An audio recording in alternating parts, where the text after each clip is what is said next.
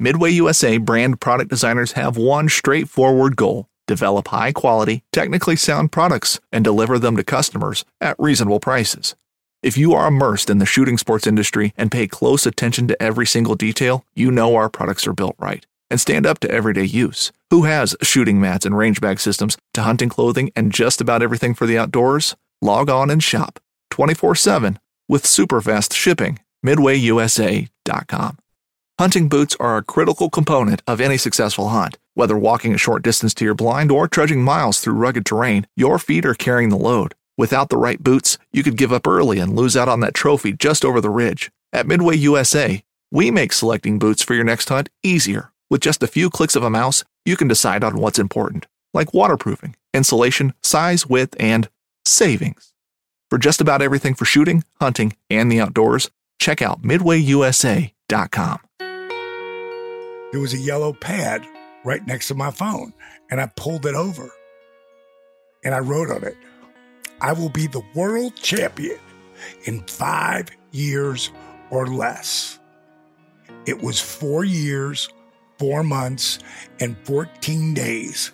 Now, the crazy part about this, and the only reason it really is on my my mind, I tell this story to people who you know are looking for inspiration or whatever all the time on my cameos, you know. One day I'm doing the same story to someone in a cameo, and then I go, oh my God. I said to Dusty, four years, four months, and 14 days before this, I know I'm never going to be you or Rick or Hulk. But on this night that I'm going to become the world champion, I'm stepping in the ring with Rick and Hulk and the franchise, the Stinger. Wow. Like, what's the odds of that?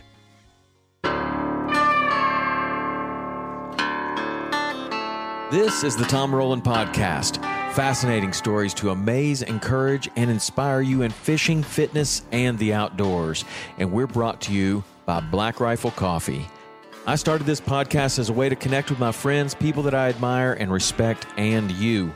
It has been a learning journey that's made me a better person, a better fisherman, a better father, and a better athlete. I'm so happy that you're on this journey with me, and I'd love to hear from you with show suggestions, guest suggestions, or questions. The best way to get a hold of me is through text. You can text 305 930 7346 for the fastest response. But if you prefer to email, you can send that to podcast at saltwaterexperience.com. That's a dedicated email address just for the show. If you like this show, you can show your support by posting about it on social media and tagging me.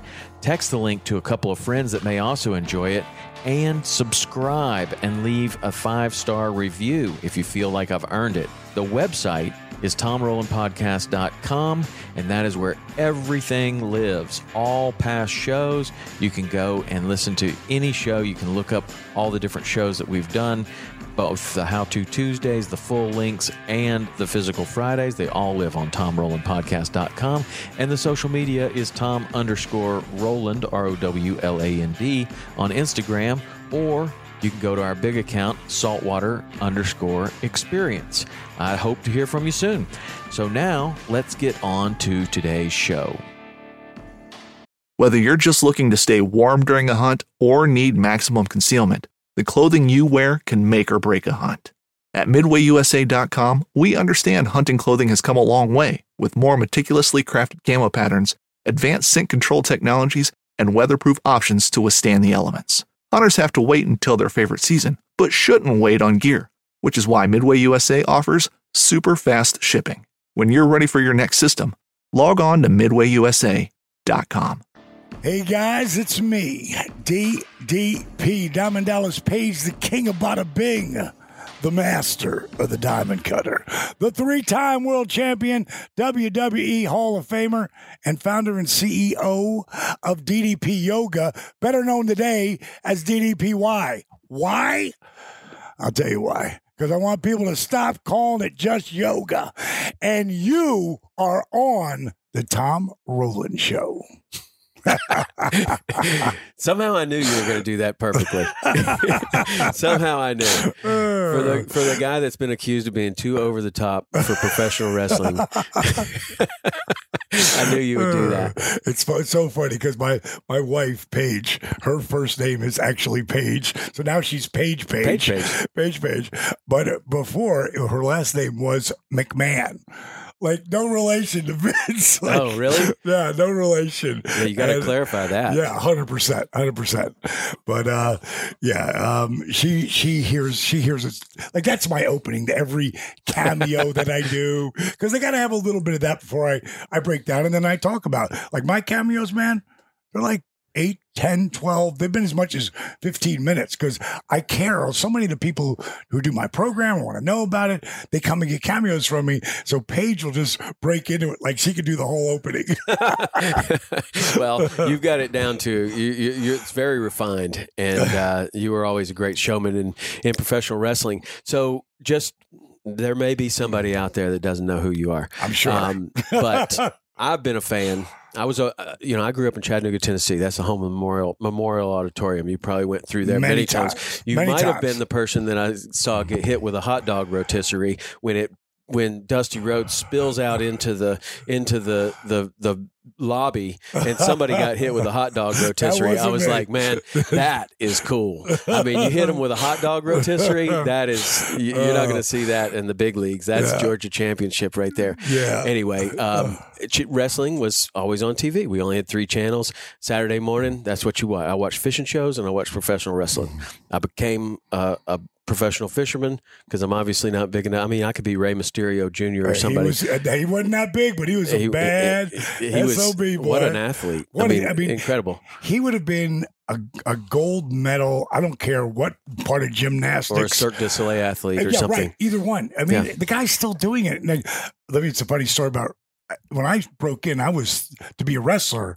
I was 35 and a half, and that year coming in, nobody worked harder than me. I knew I'm going to win the Rookie of the Year. But a, a friend of mine named Eric Watts, his dad came in, ran the promotion WCW, so he got this huge push hmm. at the end of the year.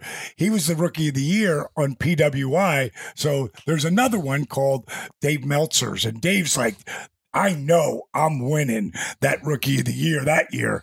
And when I look, I'm like, who's Rey Mysterio? How now Rey at the time, I'm 36. Rey's maybe 15. 15. But he's been wrestling for three years already in Mexico. And when he finally comes into WCW, I'm like, Rey Mysterio's here?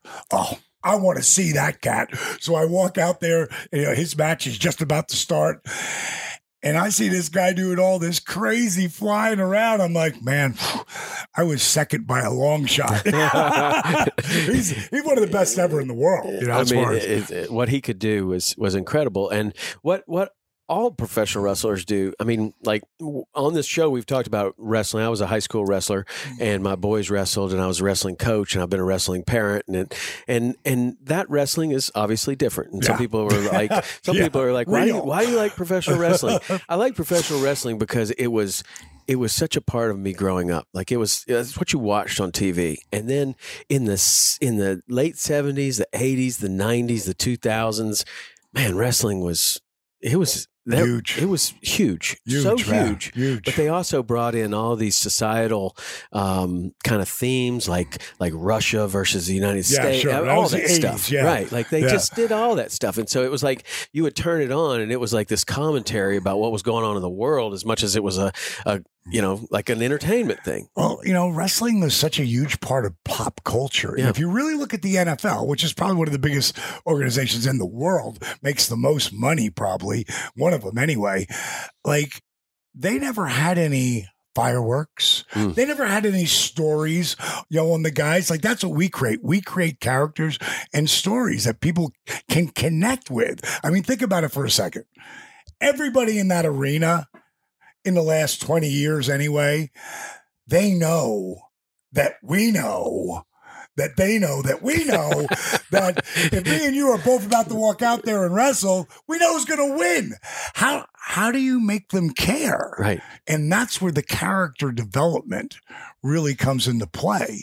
And my career in the beginning, we talked about it earlier. I, I was too over the top for professional wrestling when I was a manager and speaking for guys. But so they took me away from that at 35 and a half.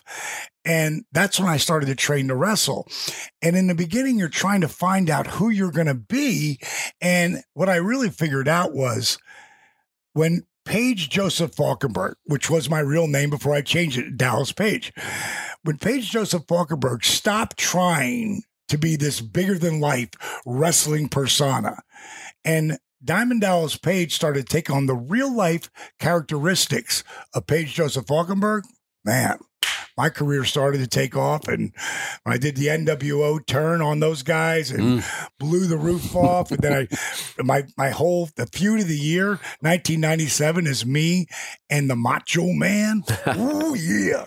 Randy Savage. Like it changed my life on a different level. And Randy, he saw that I just put all this work in over the last five years and I was connecting with the people and he asked to work with me. And then, you know, he ended up putting me over in the middle. I get the one, two, three in the win. That doesn't happen without Randy Savage saying, it's time. Mm. You know, it's your time. It's interesting. I mean, when uh, I think that what is interesting about uh, that that story and and just professional wrestling for people that don't really know that much about it is the grind that goes into this and and wrestling day after day after day wrestling at two o'clock in the afternoon and then wrestling in a different city at seven o'clock at night and then getting in a car and going someplace else and through all of that time you're also with enormous people that are yeah. that are good, excellent at what they do, but right. everybody can have, make a mistake, right? Sure. Like you come off the top rope and you're supposed to kind of miss, but you don't, and yeah, and, and there's a lot of injuries. You can't fake gravity. like Randy, Randy would jump off the top rope, that was his thing, and drop an elbow on you. Now, I'm sure earlier in his career, he landed a lot on his hip and didn't kill the guy as much. By the time he got to me, I mean, I'm at that time, I'm 40, well, 40, I just turned 41, and my career is insane at that time. Randy's 44. I'm his crash pad. Yeah. There was the first time he landed on me, I seriously felt like the left side of my rib cage just broke open and all my guts might have been splashing onto the, you know, because you can't fake gravity.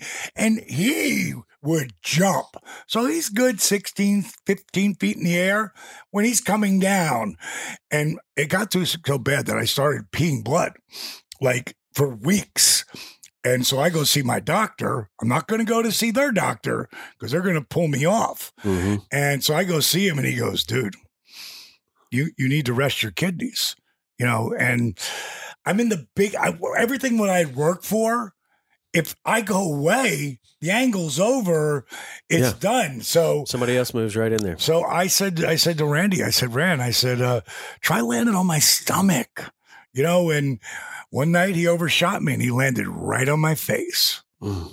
This is our second paper where I'm putting him over now, or he gets the win, you know. So it's the payback. But Scott, Randy hit me with the belt. Scott Hall hit me with his finish, and then Randy came off the top. And what had happened is next thing I know, I'm walking backstage and I stop and I look at my wife, who was my valet at the time, Kimberly. Um, I said, baby, did I, did I just wrestle? and she said, what? I said, is it Nitro? Did I just wrestle? She goes, stop it, Page. You're scaring me. I go, what the hell? What am I doing? Where, where am I? What happened? She goes, it's a great American bash. You just wrestled Randy Savage. Wow. I said, what happened? Now, again, complete blackout. She said that, and this, if you watch that match on YouTube, or on the, um, Peacock, where the WWE yeah. they play everything on there. It's their it's their network on Peacock. If you watch it though, we they were the referee up till that point was screaming, "Go home, go home!" Because when you have a three hour show and you get the three hours in one second, it goes to the next show. So if we haven't finished that match, they're going to have to pay mm-hmm. back millions of dollars. right. So they're screaming, go home. Randy finally came off the top rope. This is what it shows like on YouTube. And one, two, three. Scott comes in. Scott Hall grabs him and raises Randy's hands with the ref because there's no DQ match. That's why they could all beat beat the hell out of me. In the background, you will see me starting to sit up, and I go back down. Thank God. It goes to black, which means show's over. I sat up again like the Undertaker would do. Hmm. they don't know it. I get to my feet. I stagger. I fall through the ropes and they see it. And I give them both the year number one sign. walk down the aisle. And she says, and here we are. And I'm like, oh, whoa. Like this is fighting in the back stuff. Like this is this would be like if Clint Eastwood, Sylvester Stallone, and John Wayne all went boom, boom, boom, boom, boom, and you pull a Tony Montana and come out, ah, can you, all those times Tony Montana, Pacino got shot, he never went down. Right. That's what it would be like. Well, Pacino's the hero over there. He's the star of the show. Over there, this is like my job is to stay down. Well, I don't know, but I know we're going to have a problem backstage. So I go right in the locker room and I stuck a table in front of me. And they kick that door in and roar, roar, roar, roar, roar, roar, roar. I'm like, dude, you knocked me out. I had no idea. Roar, roar, roar, roar, roar. I go, threw the table head away. I go, do you really think I would do that? Do you really think so? Let's go. They walked away. And then I started feeling something right here. And it felt like a pee. I'm reaching my mouth. There's nothing in there. I'm going, what the hell is that? I take a shower. It's a little bigger. By the time we left, Kimberly and I left, we went right to the hospital. And by that time, it's like a golf ball Wow. in my mouth. The doctor says, um, you got a serious concussion here. Now, we don't know about concussions Right. back then. You Right. know, like, hey, Right. get tough up, Yeah. boy, get back r- in. Rung your bell. Right, like get back in the game. So, I of course I just I I had to wrestle Bret Hart the next night, you know, and I'm going over. So if I just did the job, meaning put Randy over, I want to win today. Yeah. You know, because even though it's predetermined, you know, nobody wants to lose. Right. Nobody wants to lose. And you got to do that day after day, Day after day. after month after month after month. let, let me let's tell you what happened. I, I- we were in in uh, the United Center in Chicago, and you know people they never see the the, the, the entertainers come in because they come in through the back, and there's a huge wall that they bring all the semis and all that, and they bring all the equipment. So by this time, my face now looks like a chipmunk. okay, and just on this side, and I'm waiting there because Randy's got to show up at some point. and here he comes. And I'm just sitting there on like one of those big speaker boxes, you know? And he walks up to me and he goes, "Mm, Sorry, brother. he walked off. Sorry, I broke your face. Sorry I broke your face. so, I mean, that's is that the beginning of? I mean, your story is that you you're you're taking off, and you you have a real serious injury with your neck, and well, it's back. it, back Back. You're back. My my career had already taken off. I started it in uh, 91 as as a wrestler. I was 35 and a half. Worked like 6 months. Tore my rotator cuff and they got rid of me Hmm. because my contract my contract was partially for the manager and then partially for the wrestler. And that's where Jake Roberts took me under his wing and that's really the main reason between him and Dusty Rhodes. Without Dusty Rhodes there is no Diamond Dallas Page.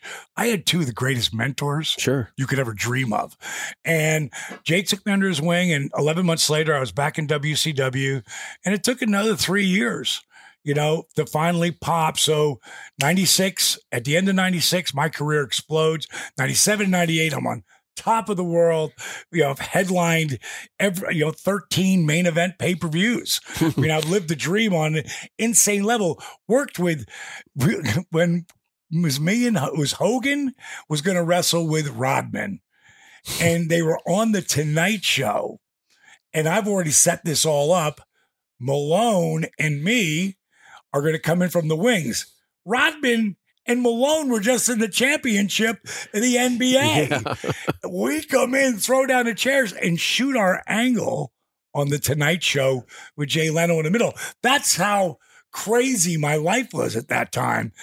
And then going into January, I ruptured my L4 and L5 so badly that three spine specialists told me, You're done. Now, over that time, 97 and 98, I had a contract. My contract was like for 275,000 and 295,000, which is a lot of money. Not where I was at. Everybody I'm with, everyone making seven figures. Mhm. I'm making that. And by the time you pay for all your stuff, it's not really a lot of money when you end up because you pay for everything but your but your but your uh, airfare. So bottom line is is that I finally got paid, and now they're telling me my career's over. Mm. And that's where DDP yoga comes from because I'm the guy who wouldn't be caught dead doing yoga the first 42 years of my life. Yeah. And just because that's the way I was raised, you know, my boys, my buddies. Right. We well, made when fun we're of yoga. looking when we're looking at these pictures, like there you are with with Goldberg and the Ultimate Warrior and Roddy Piper. The 1911 is one of the most iconic firearms in history. Designed by John Browning, the 1911 was the standard issue sidearm of the U.S. military from 1911 to 1985. While Colt produced the original, almost every major firearm company has produced its own version. It's wildly revered for its reliability, crisp trigger, and is still a favorite for all types of shooters. Whether you're looking to buy or build a 1911 and just about everything for guns, log on to midwayusa.com. Fishing like a local isn't just about catching fish. It's about connecting with the environment and the people who call it home. It's about hearing the stories and traditions that have been passed down for generations and sharing unforgettable moments with the people you meet along the way. Fishing like a local is having an experience that stays with you forever. And with Fishing Booker, you can experience it too, no matter where you are. Discover your next adventure on Fishing Booker. I mean, Jake none of, tho- none of those guys are doing yoga. No, none I of mean, them. they're of doing some other things. Yeah. They're not doing yoga. Yeah. you know No, I mean? not doing yoga. so, so how did like you? You're in this. You're in this place where you're. You're really probably questioning. Maybe you, with your incredible mind, and you're you- you're able to to believe in yourself so much that you can come back. But you got doctors telling you that you But can't in the do beginning, but in the beginning, I'm like anybody else. Right. Emotional gravity, like woo, pulling me down. So I honestly believe everyone has to when they get something like it looks like the worst thing ever happened to you. Like I just finally got paid and everything I worked for, now you're telling me it's over? Like everyone. Tom Brady's lost Super Bowls. You know what I mean? LeBron James has lost championships. They're going down, but they ain't to stay there. And that's the key that I try to teach everybody. You just don't stay there. You know, The Rock, Trump, Obama, Oprah. I mean, everybody, I don't care how big you are, goes down. The key is the real players. They don't stay there. Like, okay, how can I turn this around? And yoga was never the call to me. My first wife, Kimberly, who I'm still best friends with, my wife and my wife Paige and her are best friends. I mean, we just have a great relationship. I'm best friends with her husband. He we all work together. Um, and a lot of people go, "How can you do that?" Because we have a great relationship. But the biggest thing is like you can't let the emotional gravity own you. You've got to turn it around. And it was Kimberly who said to me, she said, "You know, honey, you should really." Try yoga. And I was like, F that. I'm not doing yoga. And she was like, all right, you know, and the next night she said it again to me. She's like, you're, you'll, I, I'm the first guy to ice his body. I'm the first guy to do constant chiropractic, deep muscle massage therapy. I mean, organic juicing. 25 years ago, I was doing that. And you won't do yoga. I'm like, all right, all right, all right. So the thing about yoga 25 years ago, there was no modifications. Mm-hmm. I created those for myself, had to figure them out. And all of my workouts, all my early stuff are filled with super easy, challenging. and everything in between. And I'm always saying, step in, lower a knee, don't make it so hard, get through it, build your strength physically, build your strength mentally. That's how I teach everything. And going back to that in the beginning, doing the yoga, I had to figure it out. In the first three weeks, I felt a significant difference. And I was like, wow, this yoga stuff, this is real. Well, the the difference that you felt felt was it like just overall you just felt a little bit better? Were some pains just kind of going away, or you're walking downstairs better, or like what? I What think was your first thing that you the first noticed? thing the first thing I felt was more mobility and not as you know like okay okay because again I'm, I'm only 42 then I'm not like I'm today going to be 66 you know uh I and again I'm eating so clean back then but still not as much as I would be today because eating the food the food the food has so much to do with how you feel physically and I just started to feel like this is going to help. Now, I'm also doing rehab, and I've rehab by that time both shoulder surgeries and both knee surgeries. So I know a lot about rehab. And there's one thing that God has kind of given me some inside cue on, and it's how to break up scar tissue. Mm. Because it's breaking up the scar tissue, it's what's create helps to create the mobility, but also takes away the pain. Now, breaking up the scar tissue is really uncomfortable. Mhm. So it's not like an easy ride to get there.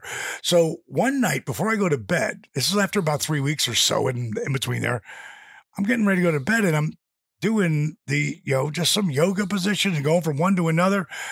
I'm just going to do the rehab too. So maybe why don't I just mix the rehab? With the yoga stuff, I'm like, wow, that kind of flows pretty good. And again, I'm not lifting weights because I, I can't, you know. So I want to be able to do some kind of body and body instead of doing just push ups. And we did them today. Mhm. Just lower for three seconds, hold three inch off the ground for three seconds, push up for three seconds, lower for three, hold for three, then go into cobra, then into down dog. And in the beginning, I had to do them on my knees. Mhm. But eventually I get off my knees. Eventually, three second push ups became five, five became 10, 10 became sets of 10. Now my body is feeling better. I'm getting stronger, which is helping my mind feel I can do this. So now I'm going to go and do start doing some cardio. Thinking, not even really thinking I'm doing cardio and I'm sweating my ass off. Mhm. You know, I don't really realize that mentally because I'm thinking there's no cardio in yoga or rehab or even calisthenics, but there is. If you're not wearing a heart monitor, you have no idea though. Mhm. But I always wore a heart monitor probably the last three years of my right before I blown my back out because when I would get on the Stairmaster, and this I got from, you know who Mark Allen is? Mhm. Mark Yeah. Allen, yeah, the, he's the, yeah, the Michael Jordan of triathletes. Mhm. He won the Ironman at 30, uh, 32, 33, 34, didn't at 35. He scouted down a guy named Phil Maffetone, Dr. Phil Maffetone, and he was training a lot of triathletes.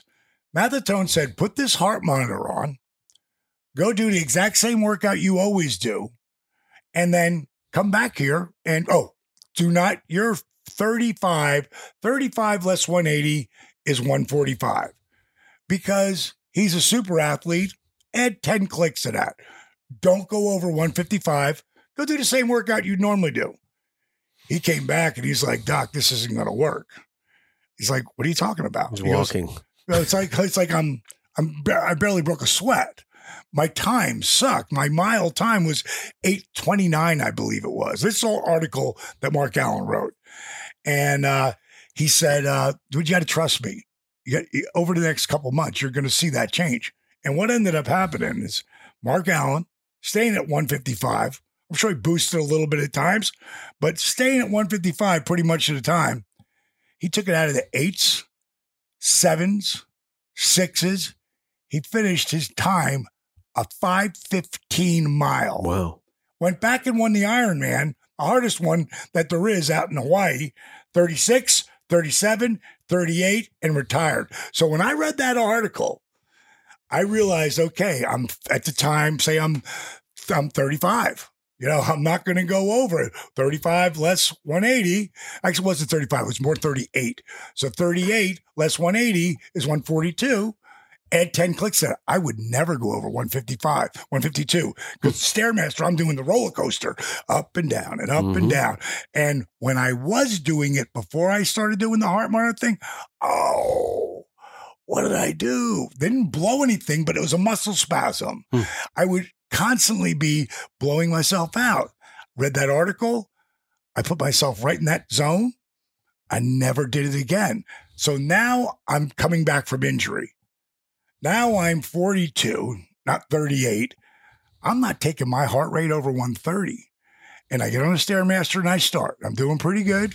Go about 20, 30 minutes, get on the mat, get to a six sequence while I'm doing some 10 second push ups and go Cobra, down dog, pounce. And I look over and my heart rate's at 128, 129. Hmm. I haven't been on the Stairmaster in 15, 20 minutes. So then I just went into Road Warrior 2, what I call, Hmm. and I grabbed imaginary cables. Now my heart rate's down to about 110. And I just start pulling, just like I would if it was heavyweight with a slow burn movement, and pulling three, two, one. I'm watching go 111, 112, 114, 117. And I'm squeezing 118. And then I let go. I just let the mus- muscles go. 117, 116, 115. And that's what today, what we were hmm. doing. Pull three, Yeah. two, Yeah. Push three, two, one. Creating the weight in my mind and in my muscle while I'm in a lunge, hmm. while I'm in road warrior position. Like, so Yeah. you didn't really think about how long you were in that position, did you? Mm, It seemed like a long time. it didn't seem quite as long as the push-ups, but it seemed seemed like kind of a long time. No, I, I get it. I think I think that's really really cool, and and you're you're able to to develop flexibility and strength without without beating up your body so and much. cardio. Right, and And cardio. cardio. So when did this become like a program? Like, well, well, to get back to it, you you were able to recuperate yourself. It three, it three, less than three months. I think it was like, it was like three, two months and 30 days or whatever. Two months and 30 days Yeah. after all the doctors told you there's no way you're going to be able to do it. Two months and 30 days, you're back ready to. I have Give to it a go. shot. I have to go see Dr. Edwards, who's here in Atlanta. 1st though, they they want a clearance. Mhm. I went back. By that time, I could hold my foot out here like that. Mm. By that time, I could put my forehead on my shins. Mm. You have to understand, I wasn't doing this 20 minutes a day. Right. Started with 20 minutes, then later on 20 minutes. Then it went to 30 minutes. It built up that I was doing three hours a day, not at one time. My job is to get back and live the dream because if I get to six months where I'm not in that ring, that contract is gone. Yeah. So I wanted to do it in half the time. And it's again, I'm 40, 42. By that time, yeah, I'm still 42, uh, but I'm about to turn 43. How many years do I have left? I want to get back as soon as I can, but I want to make sure I'm right. So I got cleared by the doctors. I came back at 42. They said my career was over. At 43, I'm the world champ, which is like an Oscar Mhm. in our business. So now I'm just know I'm going to do it for the rest of my life because I'm still bumping around Yeah. and taking crazy bumps and So where does it go from? This is something that has saved me in my career, and a lot of people might want to keep that a secret. And like, this is my little secret that I'm not going to share with anybody because it's uh, it's doing. But you did the, exactly the opposite. Yeah. You, when did this turn into a program that you could share with people and a program that somebody could follow? It happened because so many of my buddies I turned on to it. Mhm. But they could only do it when they were with me because there was nothing it's not yoga.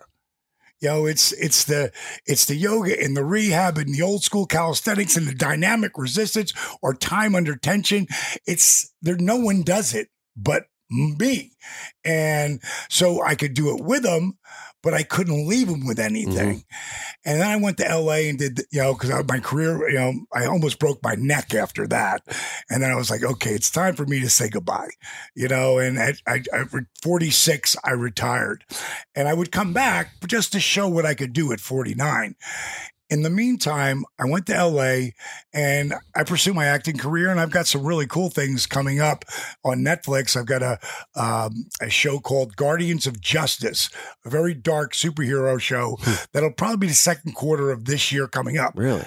That took seven years to happen. Wow. Seven years. It's already complete. You've already done it. It's all it's all done. It's in the can. It's actually on Netflix right now. They just haven't turned it on yet. Wow. So whenever they do that, but it took really 20 years. It took eight years to be an overnight success as a wrestler. eight years. Yeah. It took eight years for DDP Yoga to become an overnight success, which is 10 years ago this coming May.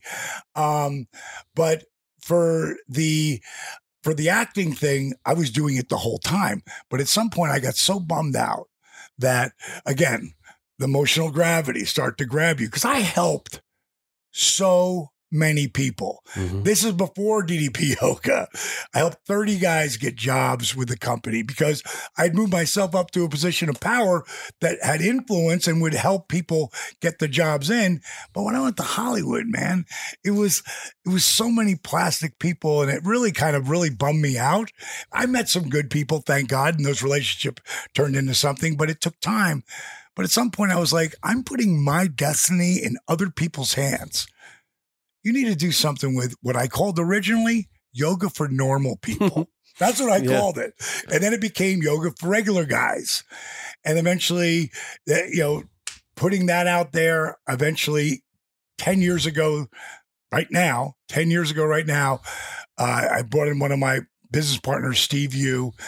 And it's kind of like me and Steve Yu are kind of like Mick Jagger and Keith Richards hmm. of fitness. It's like Mick's going to do really well by himself. So is Keith. So is Dallas Page. So is Steve Yu. But together. Together, those guys are the Rolling Stones. Yeah. And together, we're DDPY or DDP Yoga. We're changing people's lives on a whole different level. So it took eight years. And I was, before I made a dime, before May of, I guess it'll be 10 years when Arthur Boorman's video went viral. And I had done that with Arthur in 2007. That's when we did it. And me and his son made a video because his son filmed everything. And, um, you know, it, it, it, people watched it and loved it, but it, it didn't move the needle. And in the beginning, I wasn't ready. It's kind of like when I started wrestling in 91, I thought by 94, I'm ready. 95, I'm ready. 96, well, by the end of 96, I was ready. But I thought I was before that, kind of like starting to push what DDP yoga is. Mhm. In the beginning, I didn't know anywhere near as much because you've got to make mistakes. You've got to fall down. You got to pick yourself back up. How, like, I don't believe that God, let's, my God, puts the walls in front of me to keep me out. I believe the walls are put in front of us, see how much we really want it, and how we got to figure out sometimes you can't go through the wall. You might have to go over it or around it, and it might be 3,700 miles to go around it. You just got to keep going. You can't quit. And Arthur, his video, like knowing what I helped him with, a guy who I trained with once. Everything else was just my DVDs and me giving him the inspiration and giving him the food of what to eat because none of that was applied. He didn't have it then. That would be my next evolution, Mhm. putting together the DVDs with some inspirational stuff and some how you know how to eat, how to eat for a really healthy life, healthy lifestyle. And for Arthur, that was always my okay, I know what happened there. It's going to turn into something. And Steve Yu, my business partner, who is uh like I create the stories, he tells them. Mhm. And he had said to me a couple of times, you know, I'm going to redo that Arthur video. And I was like, sure, go ahead. And then one day he did it. And I was in LA at the time. And by this time, I've already like lost my house. Mm. I had to sell it for uh, what do they call it? Short sell it. Really? I had no house. I everything I had was I'm five hundred and forty eight thousand dollars in at this point yeah. into this DDP yoga thing. that hasn't really returned any money. I, I'm not making any money. So I had like probably a quarter of a million bucks left, and I this is my last hundred thousand. I probably I probably would have kept going all the way through it, but in my mind, this is it. You believed in it so strongly Yes. that your last hundred thousand dollars you put into that. Well, I had 250, but 150 was in my IRA. Right. But Yeah, my last 100 that I had in the bank, yeah. And I put it all in. And the first thing I did was grab one of the guys who'd been working with me for free, a guy named Robert McLaren. And he'd been my webmaster. And I said, Robert, I know you hate your job, I you hate your boss. I go, what do you make a year? And he told me, I said, I'll match that. And it wasn't a lot of money. I said, I'll match that. And then Steve came in and Steve was just helping me and put it together. And then I started to pay him too because he needed money too. And this is a guy who went to Cornell, top of his class, recruited by IBM. He was going to be a, he'd probably be running IBM right now. But that's not what he wanted to do hmm he wanted to inspire people. So he was working on this documentary, inspired the movie. It was like him going to graduate school for self taught everything. He didn't go to NYU for film, but I'll guarantee you he knows more than 99% of those guys Right. who did. Right. So he comes in and he says, I'm going to redo this video. I'm like, awesome. So I'm in LA at the time. I'm literally packed everything up. You know those pods you have? So you don't have Mhm, to. So it's in a pod. I can have it delivered anywhere. I don't know where I'm going to end up. I'm pretty sure I'm ending up here in Atlanta, but I'm not positive yet. And so Steve makes up the video and he calls me back. He goes, Take a look at it. I'm like, Bro, you didn't put DDP yoga anywhere. and he goes, Well, he goes, I read this book. He goes, Actually, I read the first three chapters of how to get a video to go viral. Hmm. And I said, Yeah. And he goes, You can't, you can't make it an advertisement. Now we can. If you want to make it a commercial, we'll make it a commercial. What do you want to do? You want to inspire people? You want to make it a commercial? I said, let's inspire people. I watch it a couple more times. It's real. Like I'm crying every It's time one I of the best videos I've ever seen. I mean, it really is. Like, It really I, I don't know. It's partly the way it's put together and the storytelling, obviously, like you're saying. But then there's there's Arthur himself of of just like the the whole thing starts when he comes into the room and he's and his son is just like doing just regular things. And he's like, "What is it now?" And know, those can, pegs, like, yeah, he's oh, got that on there, and you can oh. tell it's like life is just is just beating this guy down, and it's, Mm. he just doesn't feel good, and he doesn't, he, nothing is good. and he's got right? the canes yes, and, and his belly's out to here. Yeah. And, and his son's asking him like to do something, and he's just like, "Why? No, I don't want to do that." And it's like any little thing is like at his breaking point, and I don't know what it was about that initial scene, but it was like, "Wow, that guy's in really bad shape." right. Right. And then over the course of this thing, you see that he's trying. And then, then what the thing about that is like, it wasn't just like this, you know, Instagram kind of thing where it's like, oh, look, now I can put my leg over my head. It's like, no, he's he's on his pegs and he falls down on his face, and then he does Oh, it again and yeah. again and again. And, but each time it's a little bit better. yeah. And then the next thing you know, at the very end, he's running, running. Crazy man. You know, he loses 140 pounds in 10 months. More he's five six and 297. So he loses 140 pounds. More importantly, he lost the knee braces and the back brace that every morning, yeah, and the canes. But every morning his wife would put the knee pull the sleeves on, put the braces on, attach the braces to the back brace, strap him in, take her 20 minutes for he can get up and go take a piss. You know what I mean? Like when you see that and really know that. So I tell Steve, I'm like, bro, there's a little clip of there of me in there. And I said, You called me a yogi.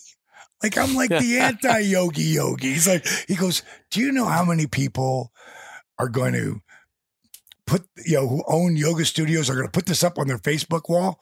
And to be honest, no, I have no idea about that in 2012. I have no idea. So then he calls me up. I said, okay, just leave it up there. You know, just, I, I, a lot of times he's really, really smart, Steve. And he just knows what, you know, he knows how to tell a story and he knows how to, the music and to get you, because it's, again, it's like getting emotionally, you know, into the character. Like, Mhm. who is this person? Like, this is real. I had friends of mine, because in wrestling, everything's a work, right? Mhm. Everything's fake, you know, to a certain degree, but then not at all Right. you know? so like what's real and what's not? They're like, is this a work? I'm like, no, dude. This is his son filmed everything. So I go to bed. I got to catch a flight in the morning and I'm going to Nashville to do this charity thing. And I, Steve calls me. And now it's two o'clock in the morning, which means it's five here in Atlanta. And he goes, bro, bro, we're we're on Reddit. I go, Reddit? What's Reddit? Hmm. He's like, I don't know either. He goes, it's something I just found out about. It's like, it's like the place that sends things viral. I'm like, what's viral? I didn't know what viral meant back then, Mhm. right? He said, well, then people start to share it. He goes, we're number eight on Reddit. I'm like, wow, cool. All right, I'll talk to you in the morning. I go back to bed, calls me up hour and a half later. Now it's like 3.30 in the morning. He's like, I go, bro, I got, I got to sleep. He goes, we're number one on Reddit. I'm like, seriously? Okay, that's amazing. I go back to bed. And then I get up and I get on the plane. I'm in TSA and I get a text from him. And it's a copy of a tweet. And it said something like, stop what you're doing right now and witness real mm-hmm. magic. And it's David Yeah. Copperfield. Yeah. And I'm like, oh my God. He goes, look at, because I could see when orders were coming in, I was like, oh my God, people are really starting to order the program. When I land, it's another one that says, "Ama- amazing video, uh, starts off slow, well worth the wait. You'll be inspired. Tony Robbins Whoa. and now it's going now here's what happened the week before and you know if you want to see relentless it's on amazon prime you should also watch resurrection of jake the snake Both. Yeah, both. Outstanding. to, to, so to really know what i'm doing and have been for the last you know 18 years but um when it takes off and now what we sold in a month we're selling in a day and it's only going to double and double those DVDs. I had one of my guys who was working with me was one for us, and then he'd sell some on eBay, and Mm. you know, so he was like making his own money off the side, and I I was so mad. This is right before I left LA, moved out, and I went down there and got DVDs and sent them like to Florida to my buddy Robert McLaren. He'll just sell them from there, never thinking we're going to sell that many. Oh my God, we don't have enough. Like for the first two days, and it's only getting bigger and bigger and bigger. So I'm thinking this isn't a commercial. Like nothing uh, aggravates people more than you you you get someone excited about something, and then oh I can't get it to you right now Right. you know, and I'm thinking, oh my God, this is gonna ruin it. Like it finally came, and you know, now everybody's involved. They want to know about it, they want to get it. And you know, we made, I mean, I ordered like 40,000 DVDs right then. And I went down to Florida and it was us packing him up and getting Mhm. stuff out. Yeah, that's Like, in the movie. Yeah, Like, it's really that's powerful. It's all that- real. What does that feel like though to to the you know you you believed in this so much and you invest your last 100,000 which could have easily Yeah. not happened. Like, what does it feel like when it when it actually happens? At Midway USA, we know the AR 15 is one of the most popular rifles in modern American history. Known for its modularity and widespread use, it's often considered essential to any gun collection. The essential things you need to run an AR 15 are usually always in stock during shortages, things like magazines and 5.56 ammo. Whether you're looking to buy a new AR 15 or buy parts for your modern sporting rifle, log on and for just about everything for the outdoors, shop midwayusa.com. This upcoming concert season will be all about the boots, and Tecovas is your stop for the best in Western style. Tecovas has seasonal and limited edition offerings this spring and summer, including men's and women's boots, apparel, hats, bags, and more. All Tecovas boots are made by hand in a time honored tradition with timeless styles that are always on trend. And Tecovas has first wear comfort with little to no break in period. It's hard to find this level of comfort paired with this level of style. Stop by your local Tecovas store, have a complimentary drink or two, that's WCB style, and shop new styles. The smell of fresh leather and friendly staff are at your service. Many stores even have leather custom branding to make your boots truly personalized. And with regular live music and events, there's no in store experience like it. If you can't make it into a store, just visit tecovas.com. That's T E C O V A S.com. They offer free shipping on all boots, as well as free returns and exchanges, and ship right to your door. Go to tecovas.com and find your new favorite pair of boots today. You know, it, the only thing I can equate it to is, and I got to tell you this: this is a story. Dusty Rhodes was my my mentor, my brother, my sometimes my dad. And I would, when I wasn't making it in 94, 95, 96, yeah, I'd call him and we'd talk. And sometimes I just, you know, start whining, you know, and Yeah. bitching. And I know I am never going to be you, Dusty. I know I'm never going to be Ric. I know I'm never going to be the, the old Hulk. I'm, I know I'm never going to be the world champion. And don't, no treatment. He went, Dareth, enough. you know, he really talked like that. And he said, What did you just say? Now I feel kind of stupid, you know, because, well, Dusty, I know I'm never going to be you or Ric or Hulk. No, D, D, what did you say after that? I said, Well, I'm never going to be the world champ, bro. He goes, Then what the hell are you doing it for? Dallas, it's hard as you work, as much as you believe in yourself. If you don't believe you're going to be the world champion, you need to get the hell out of the business right now. And I swear to God, I mean, it felt like he reached through and just bitch slapped me. And he kept talking, but it just it knocked me back. And I can't tell you a thing he said after that, but I know exactly what I did. There was a yellow pad right next to my phone, and I pulled it over and I wrote on it, I will be the world champion in five years or less. It was four years, four months, and 14 days. Now, the crazy part about this, and the only reason it really is on my my mind, I tell this story to people who you know are looking for inspiration or whatever all the time on my cameos, you know. One day I'm doing this same story to someone in a cameo, and then I go, Oh my God.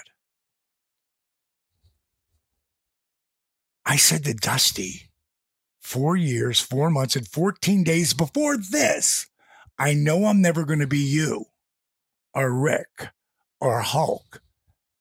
But on this night that I'm going to become the world champion, I'm stepping in the ring with Rick and Hulk and the franchise, the Stinger. Wow. Like, what's the odds of that? Like, you talk about manifesting. Yeah, that's what it is. Yeah. You manifested it. You you made it happen. You created it. So that's one of the things. And and, I want to. We could talk stories forever, but I do want to get into um, what DDP actually is. And I DDP know. yoga? Yeah, DDPY. What Right. DDPY really is and how somebody actually does it. And you were starting to show me the app a little bit ago. But like one of the things that I want to know is like I mean, I mean in there you were talking about how you show people how to set goals Right. and how you show people how to visualize and how you show people how to do these different things like take the pictures and then then you have these Right. progress pictures walk walk us through what what ddpy is and how you do it when you open up the app, the first thing you're going to see is the list. The reason why I have thousands of off the charts transformations is because that's the first thing you see. And when you push the list, it's going to give you a video. And the video, I'm going to talk about what the list is, and it's uh, it- it's it's broken down.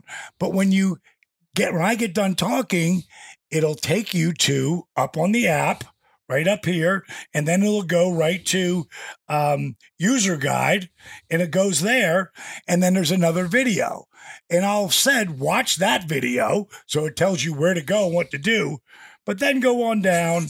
All right, hold on.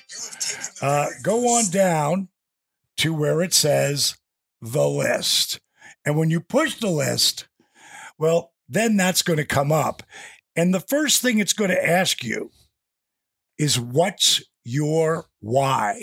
Like, why are you here? So important. And it's so important. And when I wrote down, I'm going to be the world champion in five years or less, I always say, just don't think it ink it, write it down, put it in your phone, make it an alarm on your phone, burn it into your brain. That's how dreams, you know, become reality because they become goals that you write down, you burn in your brain, and then you just keep moving forward no matter what.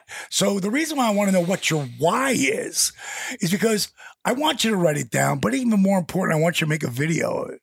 I want you to video yourself. Everyone's got a phone with a camera. Video yourself because that's the same person you want to look at later when you lose, let's say it's 40 pounds, but now you're not losing weight right now and you're feeling bad and blah, blah, blah.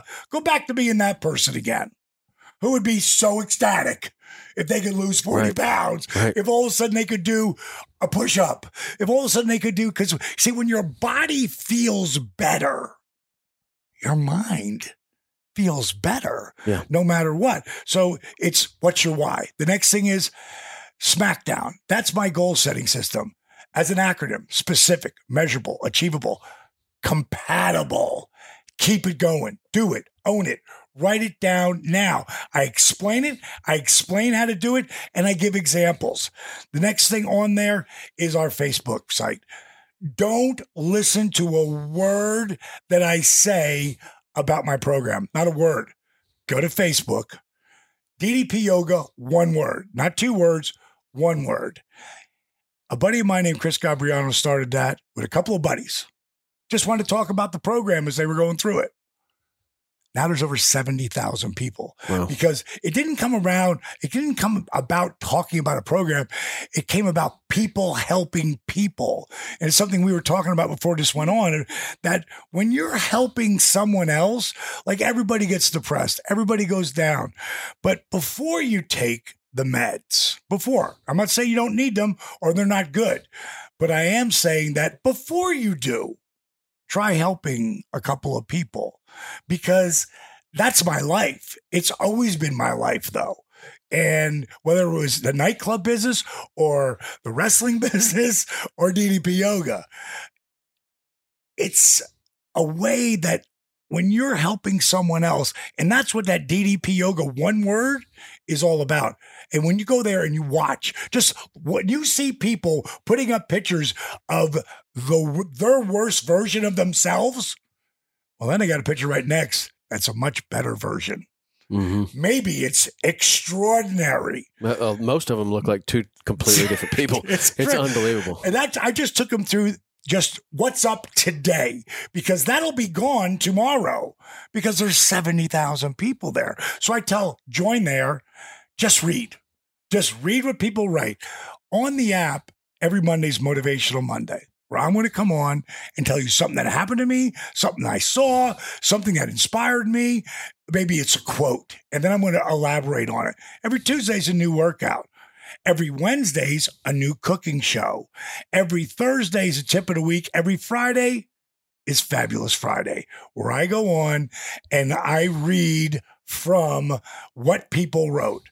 Now, over this last six weeks, I just did our Positively Unstoppable Challenge Mm. winners. But you got the shirt, right? This this is unstoppable. All right. But our the contest is called Positively Unstoppable. You can win a quarter of a million dollars. Not one person gets into it for the money. Not one. We have six winners because I couldn't pick three. Now I call them all champions, and there'll be one grand prize winner. When you see all of them, you're gonna you're just gonna shake your head like, what? Not one of them came there looking to win money. They came there to positivelyunstoppable.com because that's where you sign up. First thing I have you do is do the list. you know, it's like common sense Right. there.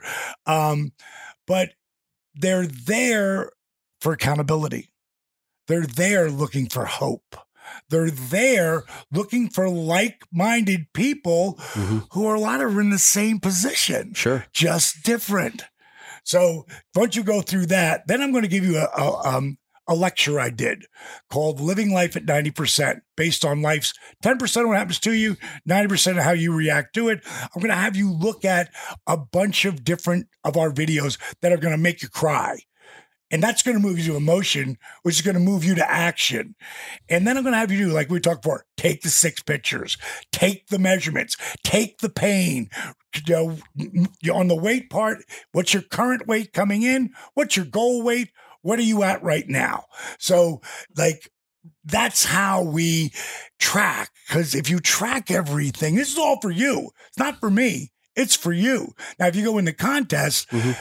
It's about your physical transformation, just as important, your mental transformation. Yeah. I show you any one of these people over the last three years who have been the, the, the champions of ours. They are not just different people physically, they are completely different people mentally. And that's why they don't go back. Look at um, Biggest Loser. Mhm. So many of those, they had such unbelievable transformations, but the way they did it was so effed up. And I mean, they tortured the people. I'm about to start a show March 1st, and we are filming it, producing it, everything ourselves. It's going to be Change or Die. That's the name of it I like it so far. and we're bringing in five people into the same house that Jake yep, came in and lived with Mhm. me in Scott Hall, Razor Ramon, and I, I- you know, we're gonna bring five people in, and one of my buddies, Josh, he'll, be like the dead, the house, the house dad, you know, when I'm not there. Um, but we're gonna bring these people in, and we're gonna help them. The goal is not just to help them to change their life; it's to help them own their lives. And that brings me to the next thing. I have them read Positively Unstoppable, which is a book I wrote. Positively Unstoppable, The Art of Owning It. That's where the contest comes from. And then I have you watch Relentless on which is on Amazon Prime, Resurrection Jake the Snake. So then you really see what we're doing. But here's the, the big part of it. The food, the food, the food. You have no idea what you're eating.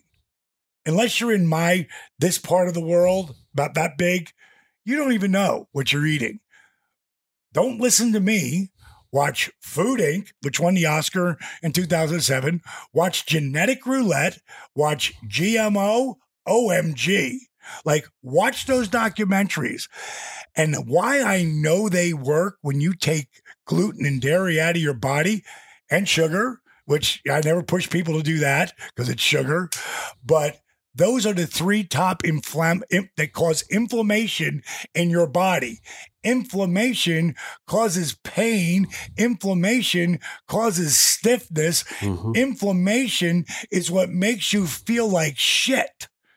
That's you know, when you get it out of your body, like those people who move in with me. And two of them, a lot of people are going to know. But the other three are going to be regular people. And we will put like minded people together Mhm. to start. And we don't know how it's going to go because we've never done it. but we know our heart's in the right place, our vision's in the right place, and we have an outline. Mm. And from there, things will change. But that's be one of the things that people watch. But it's just educating yourself. That's what the list is about. And then when you get to the workouts, I've if you get a Bluetooth heart monitor, it cooks up to the workout.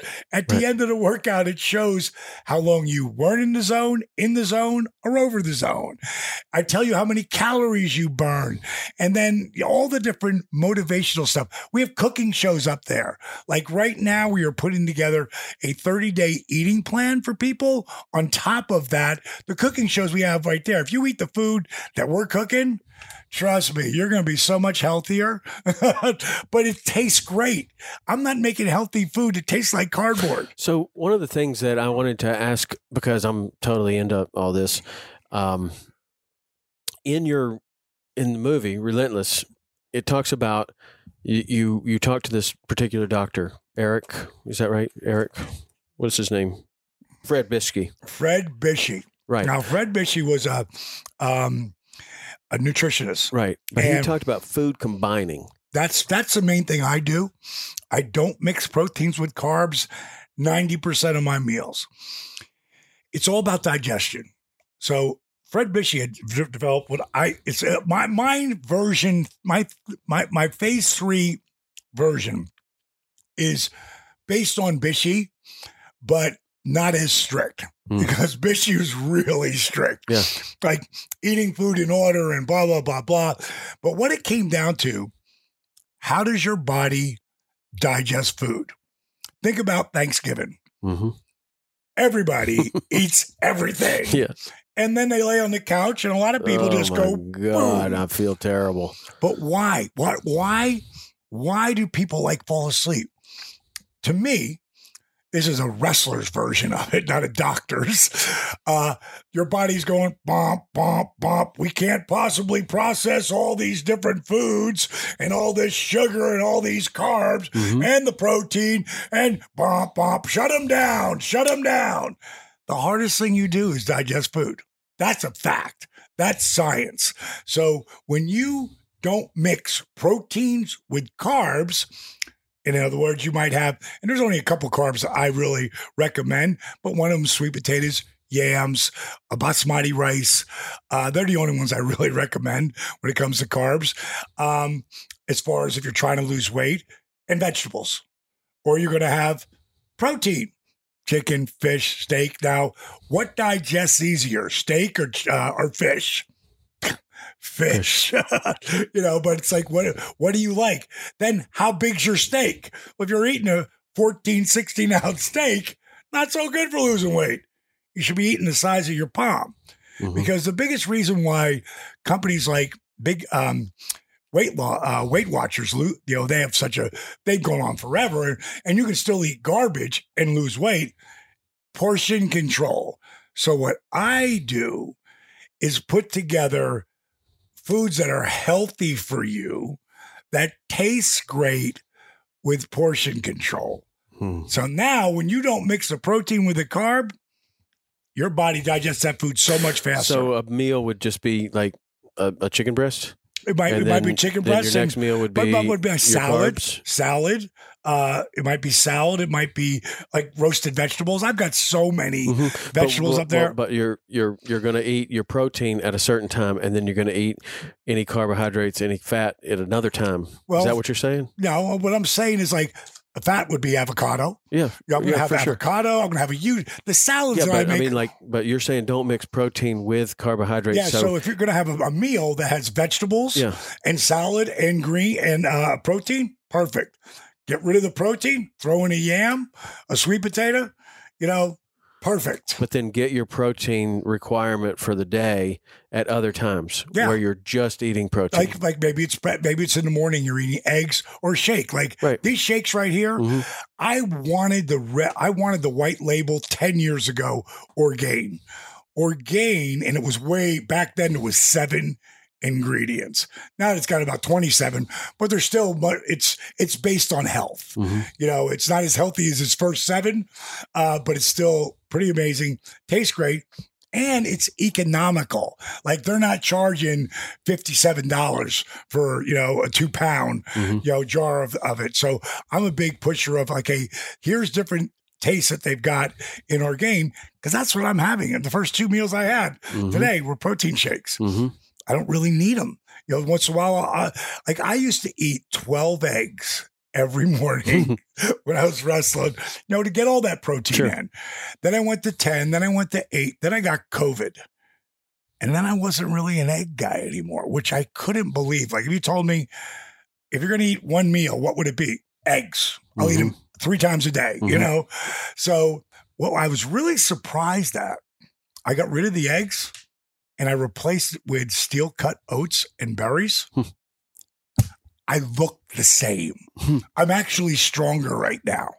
And no eggs. Hmm. I eat my one or two shakes.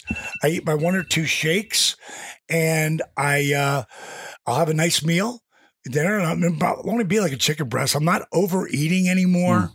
You remember, I'm gonna be I'm not a guy bodybuilding and trying to jack up. Yeah. If I was trying to really jack up, I'd be eating those eight to ten eggs. Right. You know, I'd be eating all that. But I mean, there's a lot of you know your goals and and you know if you are trying to you know be a power lifter and you're trying Different to set some kind of record, that is Different that is a different kind of record. But Yeah. mostly what your what your program is is designed for and and really targeted towards people that. Or, or you've at least I don't know if it's necessarily targeted towards that. It's probably targeted towards everyone, but you've had it com- in, incredible success with people that are going to have a really hard time doing other things. Running That- is out of the question. Right. Swimming may even be out of the question.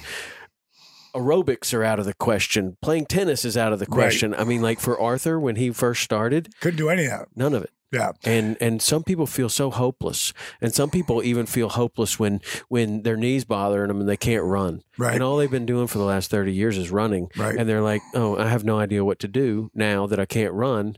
The next thing you know, their whole life gets in in a mess because they're that was their outlet.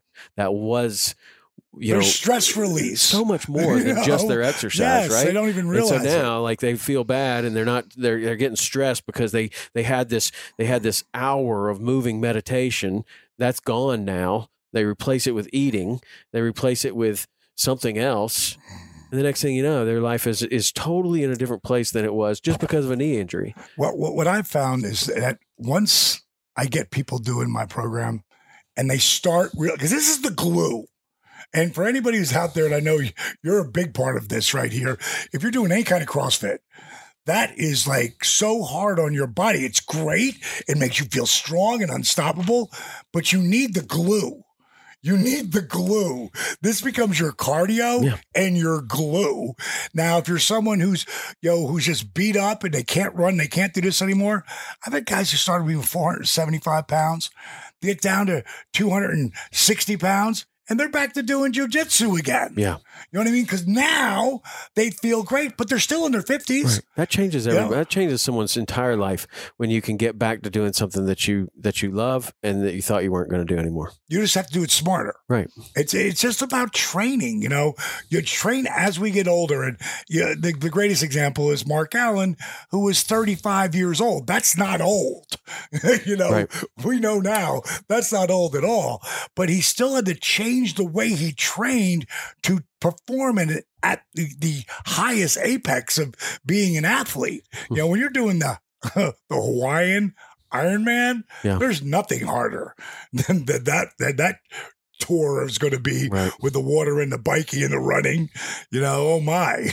yeah, he did it, and it did it awesome. I mean, like to to come come back and and really rewrite kind of people's expectations on age. He's one of the first people to do that. Now Tom Brady's doing Oh, it right in front of our eyes, you know, Yes. and it's like you, you just love that. It's like, and Tom Brady, like the reason he's doing that is a lot of the same principles that you have. Like he pays so much attention to his diet. Oh, he has a he has a body specialist that comes over and is doing massage and stretching and all this stuff. And he's he's putting so much attention on that year round, like all the time. Not when he's injured, mm. not when he's beat up, like all the time. like when when we we went in and we looked at my hyperbaric chamber, yeah.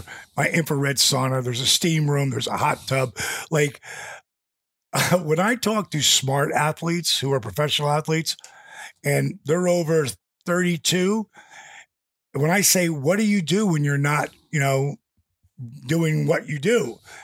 The words that should come out of their mouth is rehab hmm like constant rehab so I can still do this thing I want to do. Yeah. And if you're just a, a weekend warrior, you're going to need to do rehab. Well, that's the same thing with the with the audience, like that that listens to this show.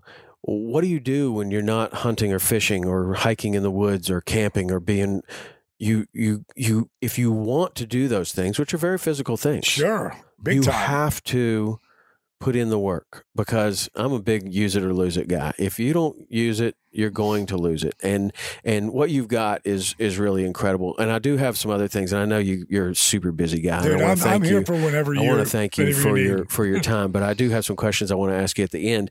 But I just want to finish up about DDPY and how somebody does that. So they get this app, Get the app. they they follow the eating program, they follow the workouts, they Right. get on the list, they You know, they the watch thing- all of the things. Yeah, when they get on the app and you can try it for seven days, it costs you nothing. Just go to ddpy.com or ddpyoga.com.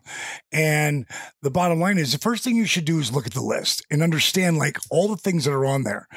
Then go to your workouts. And when you go to the program, like our workouts, you can't say they're too hard, even though we did a pretty intense we did workout. a very hard one. yeah, we did a very Um, hard one. We, but but you on your app you show like there's green I think is the easiest green. all the way to red right. and and you can pick and choose and then then you rate the workout after which I thought was pretty cool that that it's like well this one was really really hard well maybe that was too challenging for you at right, Right. now maybe you'll get to that later but just step it back a little bit 100%. and and so your your app is really easy to follow and I have a lot of different types of apps whether they're uh, you know, tracking apps for nutrition or or workout apps or any of that kind of stuff. That's one of the easiest I've ever seen to follow. And and one of the things I like to point out to people is like, you can't tell me it's too hard because they start off in bed.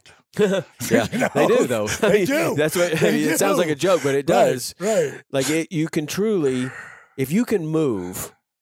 Like that's what the knees over toes guy says. You know, do you know that guy? Yes. He's, uh, he's doing some great work as well as you are. Yeah. But he's like, if you can walk, you can improve your knees. 100%. right percent. if you so and he shows you all these different progressions to do things and and that's where your thing is is like if you can s- if you can wake up and open your eyes you can improve your health and you can improve your mobility and we'll start in bed and that's And- incredible And then that's called bed flex. Then sit in a chair, and I can get your heart rate jacked up sitting in a chair. Then you strengthen your body so you can stand, chair, stand, chair. Then you just use the chair. Now, here's the beauty of the chair. And I had this one guy. I had this one guy, uh, Mike Evans, played for his son played and, his dad played the NFL. And his dad played across from Butkus, Hmm. you know, back when he played for Philadelphia Eagles. And he was 72. And I was like, Mike, use the chair. No, I don't want the chair. I go, Mike, use the chair. I'm going to use the chair. Use the chair with me. Bottom line is, I finally got him to use the chair. Five weeks later, he sends me a text. He goes, DDPY alert. Mike Evans wiped his butt for the first time in five years. holy cow what was happening for five years Well, you got to got to get around it. oh jeez You know, got to get. You, know, you, you still there's uh, ways to do it. You know, yeah. but you know, but wow but just like I mean, the guys, it changes life. yeah Changes life. But the, in that, like a lot of people that are, you know, tough guys, football players, whatever, they don't. They're they're so resistant to the to the idea that regression is actually progression. Like A hundred that percent. that if you're using that chair, you are using muscles to get up. You're bending your knees in ways that you were not bending your knees before. You are moving in a way that you were not moving before, and that then you can slowly start to get away from the chair, and Like- then you can slowly start to stand up on your own, and then you can be And balance. yeah, Because all of that. as you get older, the first thing we lose is balance. So I get you in lunges and stuff and on your toes and how to work it. And if you're using the chair, now you can do any of the workouts. Once you learn, and the first thing every time I take you in a workout, I don't take you right to the workout, except for in bed. But once you get to the chair, to standing, to up to, you know, the regular workouts, there's a diamond dozen I break down every move that you're going to do all the time. And then it becomes easier for you. And that's really what I want. I want it to be easy and fun so you can see the results yourself. Well, it obviously works. It obviously works. That's that's awesome, man. Well, kudos to you for creating that. There's a tremendous amount of work that goes into creating it for yourself and then then transferring it over to something that's easy to understand, that you communicate well, that people can understand and follow because there's there are plenty of of of exercise programs and and different lifestyle programs that absolutely would work, but they're so freaking complicated that that nobody. I mean, I feel the same thing about teaching somebody how to fly cast. I mean, I listen to some people talk about how to do the fly ride, and I'm like, my God, you need a calculator and and all this other stuff. It's like, no, it's not that hard, man. You just stop here and you stop here, and that's it. Right. Don't right. overcomplicate it. And that's what you've done is you've been able to to really simplify this, but then then communicate that effectively over and over and over again. And that you know you're you're not fooling me that took a lot of refinement and work and and probably a lot of times where you're talking to people and you're like oh i see their eyes glazing over like okay i gotta get a i gotta refine my approach here because You want to know the biggest thing I did? I'll give you the best example. Tito Tito Ortiz. Oh, right. right in our world here Yeah, uh, good buddy of mine, and uh, so I met him at a gentleman's club. Really Ve- tito ortiz would be at a gentleman's club that is so strange in, in Vegas, uh, and I, I was uh, one of my championship times. You know, they weren't all they weren't all that long, but they were fun to have. But I, I was a champ at that time.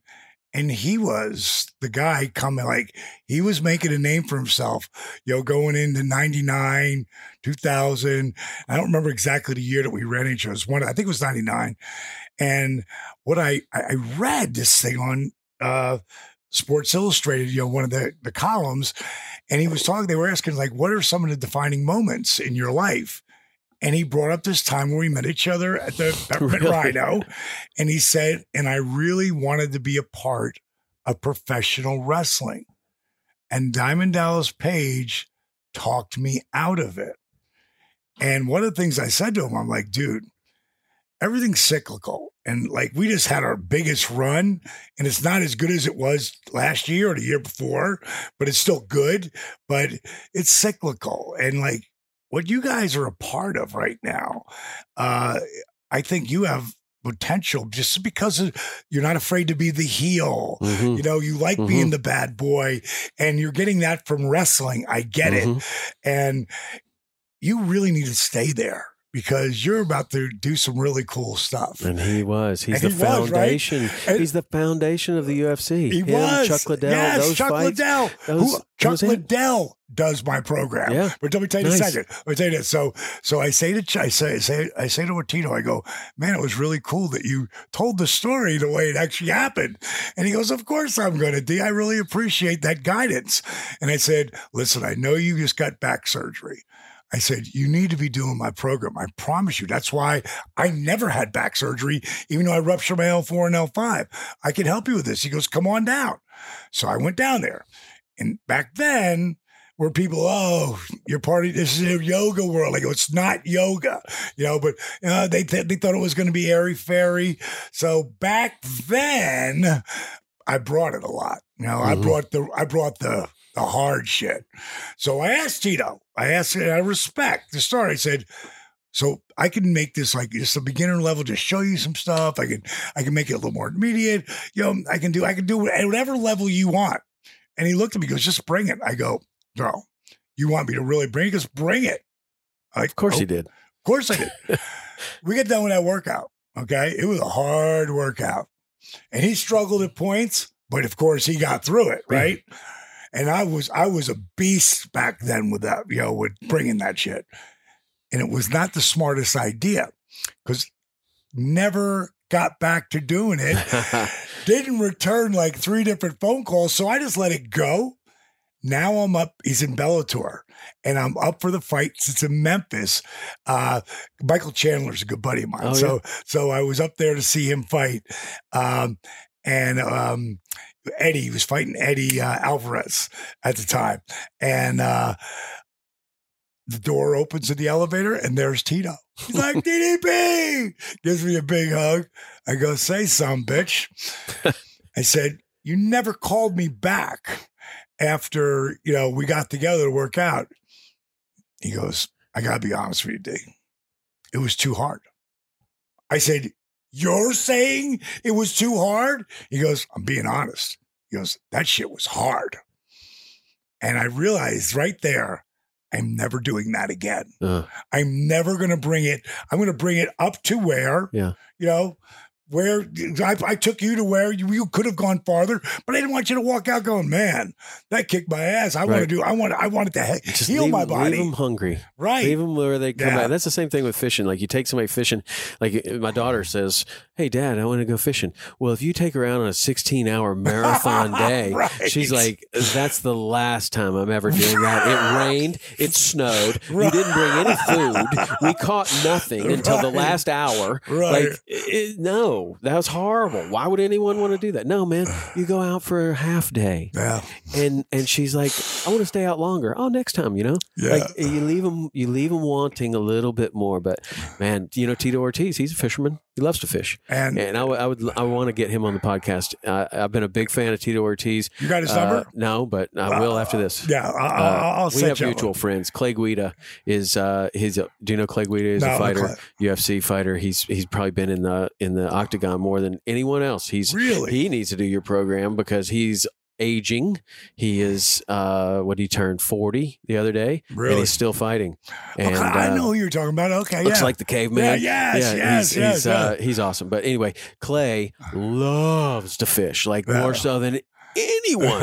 and uh, and and he's been on the show, and he's been on this podcast, and he's been on our TV show, and everything. And uh, he knows Tito real well. So maybe maybe we'll get hooked up there. Well, I, right. I just, I just want to finish this. Chuck, you know, he started, stops, he started, stop, and he's like, he's telling everybody about it Yeah. because he loves it. He's, so now I'm his accountability partner. Nice. Every week I call him. You know, he's such a great guy. I love him.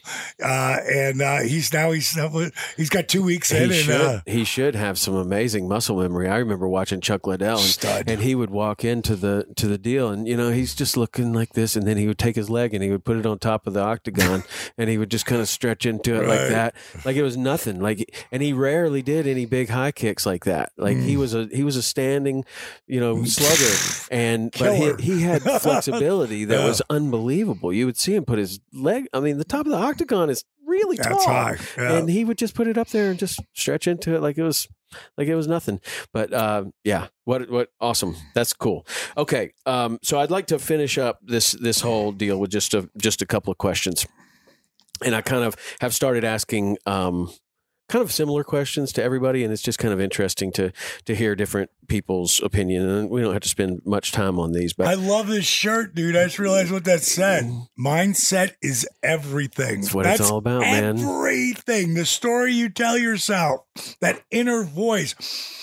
Go ahead, ask a no question. no no That- my It's- favorite. This my- this is the important part. Like that that may be a question. tell me tell my- me what mindset is to you.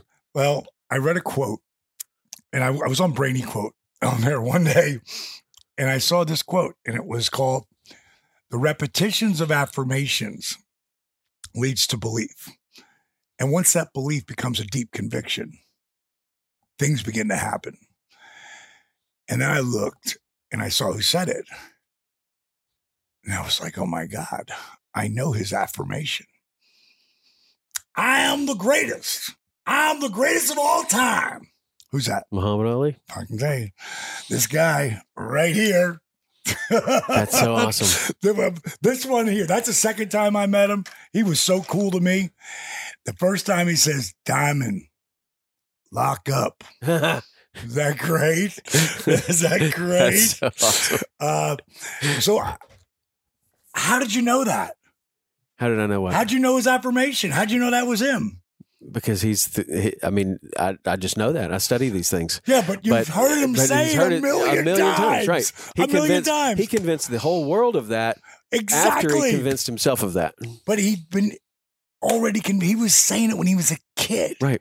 you know what i mean so the repetitions of affirmations leads to belief and once that belief becomes like that work ethic deep conviction things begin to happen Big things. big things. You know, it's like when I got when I went for my Hall of Fame speech, I I wrote a 27 minute speech, and I didn't really realize I had notes on my iPad. You know. There's gonna be twenty thousand people there. It's like the whole arena where they, you know, they they, take over a whole uh, twenty thousand feet of seat arena. I hadn't been in front of a crowd like that where millions of people are watching on TV. I'm going to deliver a 27 minute speech. What am I thinking? What if my, what if my iPad breaks down? Like that could have been my voice because it tried to creep in. I bitch that slap that that voice because there's only one voice in my brain. This is going to be the greatest day of my professional wrestling career. I'm going to blow everyone away. I'm going to make them laugh. I'm going to make them cry. I'm going to inspire them. The best thing I've ever done. It's 2017. If you go in uh, Peacock and pull up Hall of Fames, Eric Bischoff gives me an unbelievable introduction. And uh, I went out there and it was the best thing I've ever done. But that's the only voice. My four daughters are walking out with me, you know, and Rachel's like, What if I fall? What if I trip on her? Go, honey, you're going to be fine. You know, people are coming up to me and I'm hearing what Bischoff saying, but in between me listening to anything, that's the only voice in my brain. And mindset is everything. The story you tell yourself. That's what positively unstoppable, the art of owning it is all about. It's all about it owning this six inch piece of real estate in between your ears. Mindset is everything. It's everything. Is everything. It's my favorite T-shirt. I have two of them. Um, okay, so something in your world that you see, and it could be your wrestling world, it could be your acting world, it could be the the people that are DDPY uh, customers, it could be anything in your world.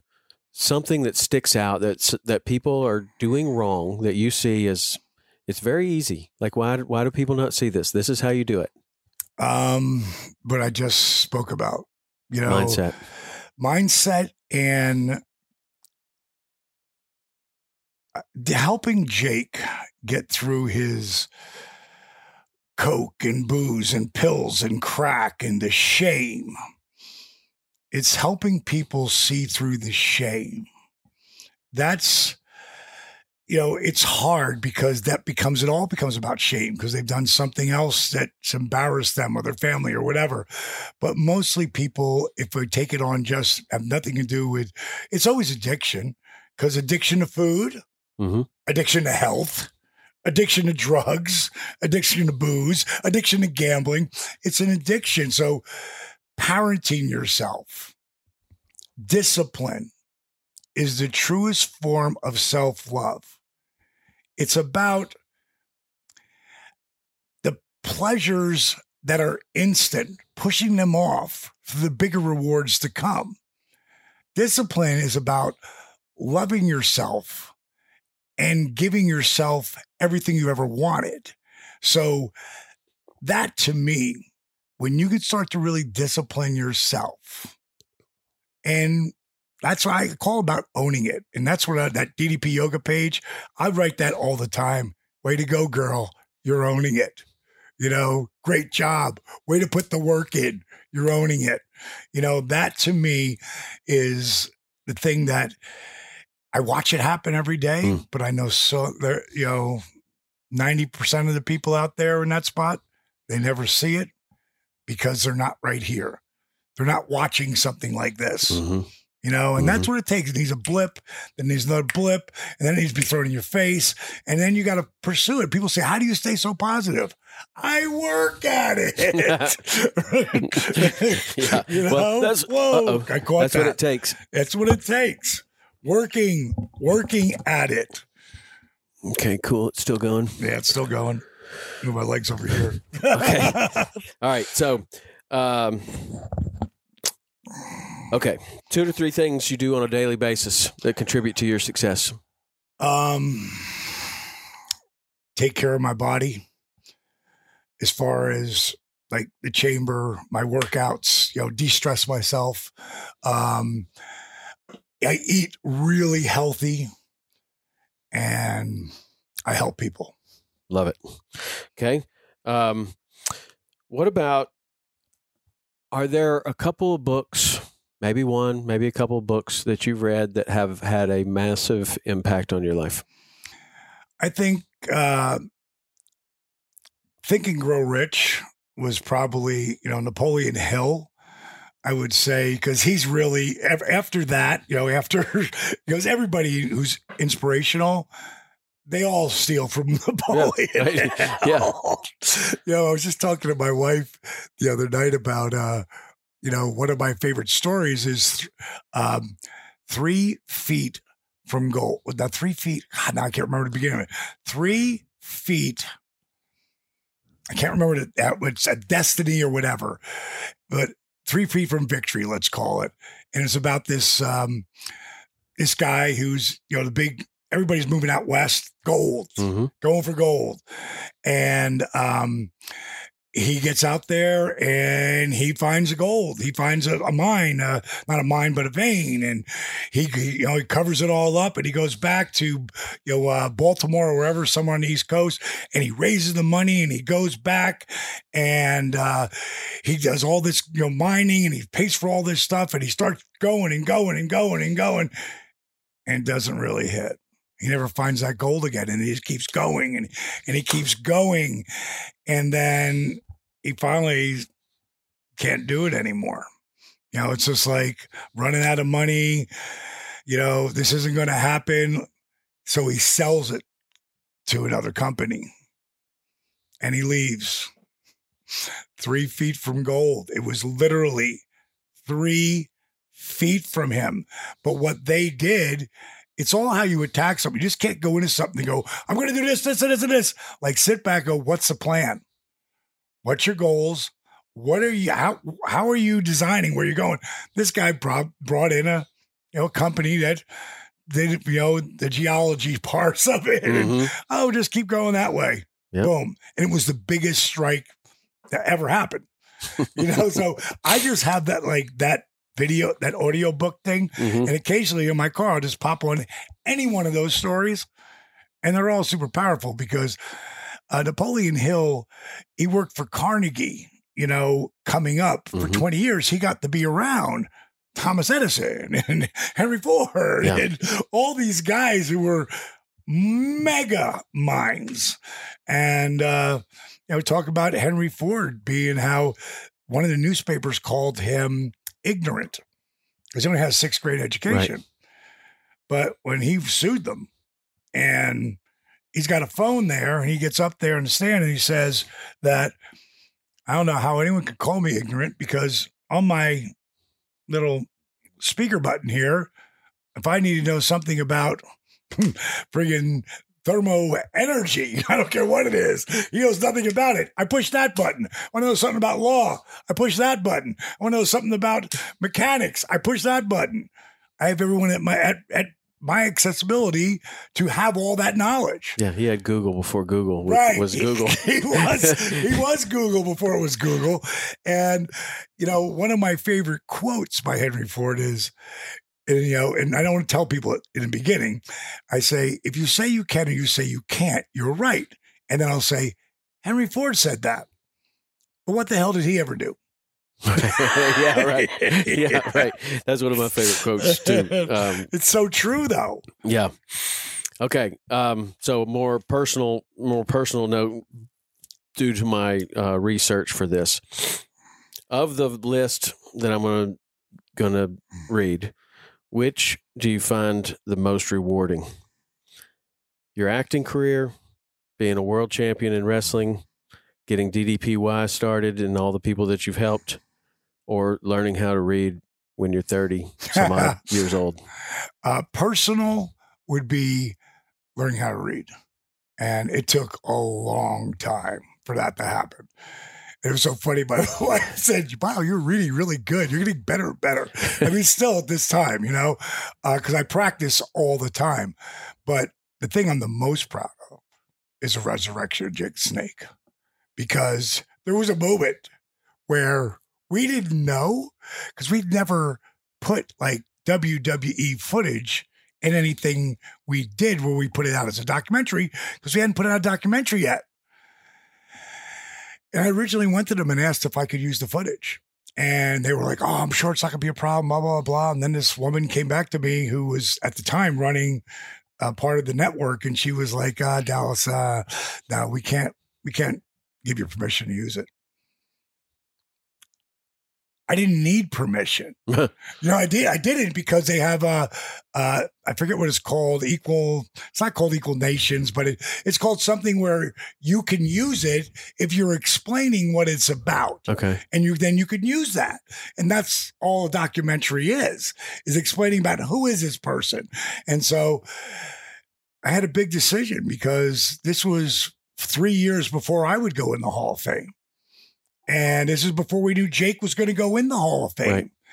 And I said, Steve said, you know, if we do this, you know, you might get a lot of heat and, you know, it might keep you out of the Hall of Fame. And that's what happens. like, that meant a lot to me for my wrestling. That's as much as it could mean. And uh because no matter what, you know, it's not like the Oscar, it's a world championship, Hall of Fame's the Hall of Fame. Right. You know, and there's only a select group of guys in that, no matter what, of the tens of thousands of wrestlers that there's been. So it was more important to me what Jake and I went through together with Steve and Linda and Dylan and Garrett and all of my whole crew. You know, one of the things we haven't talked about, but I want to get it in now. If you want to check out Snake DDP's Snake Pit, Oh yeah, yeah. Your our pod- podcast. our podcast, we've been number one. Uh, we've been up for three weeks now. We're in our do we just put yeah just put our third week, and for the last three weeks we've been number one or number two for the last you know because that's yeah, however they do that. it's awesome. Yeah, which is really cool. It means people are watching and it's growing, and you know it's super cool to uh that people. It's the only wrestling show that's not completely wrestling. Kind of Yeah. like maybe half the time talk about it. Well, there's also old stories. Like I listened to one on the way up here, and and there's like the the stories of how you guys met and everything, Right. which are super interesting to somebody that knew that time period and and like you know a lot of the wrestling shows are probably about today's wrestling, and you know and there are all, a lot of them, are, a lot of them are negative.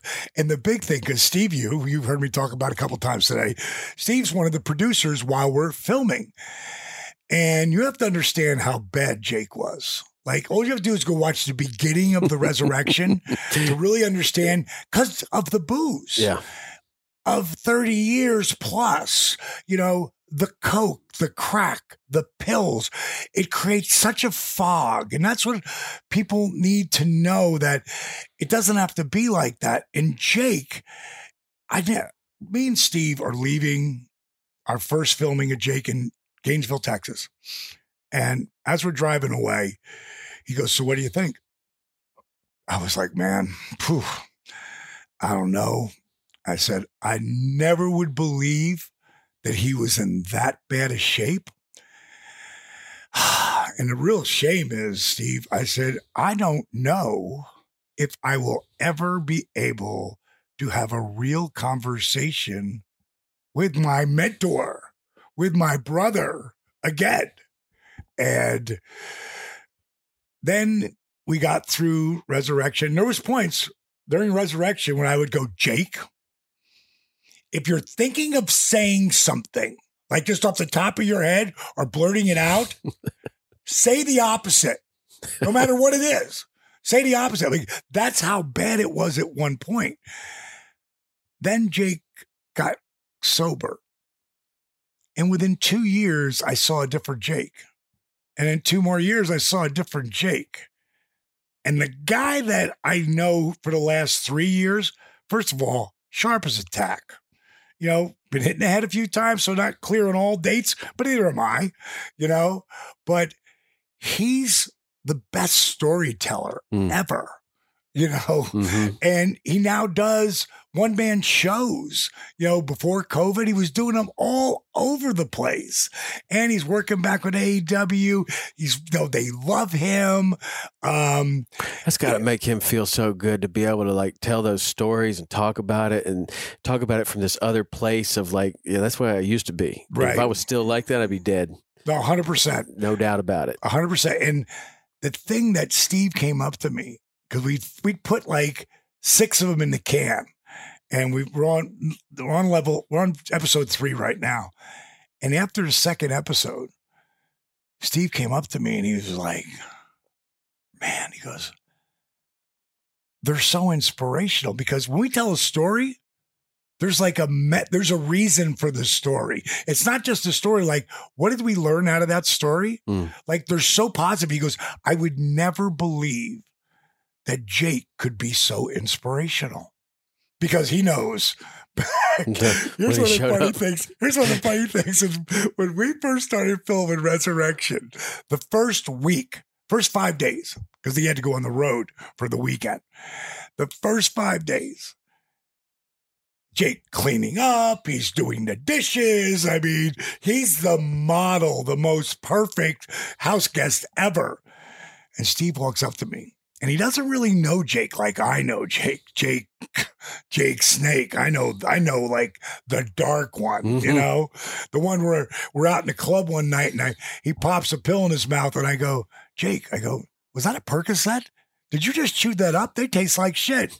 He goes, yeah. I go, why would you do that? He said, well, when you chew them up, it goes right to your brain, which is true. I said, but you've taken a few of them. How many was that? He goes, I don't know, nine, ten, Jeez. right? So that guy, I know that guy. So he says to me, he goes, you know, Jake has been amazing, and not not saying anything bad with that, you know, but we're, we're filming a documentary, and and if there's no drama, and he goes, well, there's you know, at some point there'll be drama. I go, Steve, remember you said that. so he saw he saw all the dark sides I'm, of I'm Jake. sure he did, and he, and, it, and it comes out in that in that movie too. Yeah. Like he slips. he slips, times. yep, and we show it. Yeah, and he couldn't watch it. Tommy, he couldn't watch it for the longest time, but he had to because now we're going out with it, right? And it hurt him. He was embarrassed.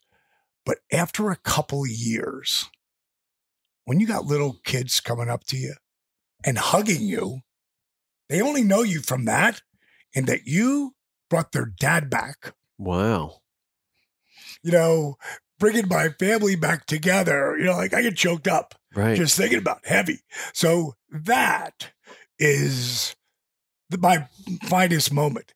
That and that DDP yoga page, like what's on there and who those people are and how they all help each other. Like, I didn't even think anything like that could exi- exist. yeah. It's awesome, man. Powerful. You know, I knew I was going to enjoy this. I really did. And the other question, uh, well, there's a couple others, but the one that I kept thinking about all the way up here, like why why are you doing this? Like why are you why are you sitting here right now with me? You don't know me. You're not a fisherman. You don't you, you hadn't been watching my show on TV. You don't know anything about me. But yet I ask you if you'd do this and you have given me what 4 hours of your day.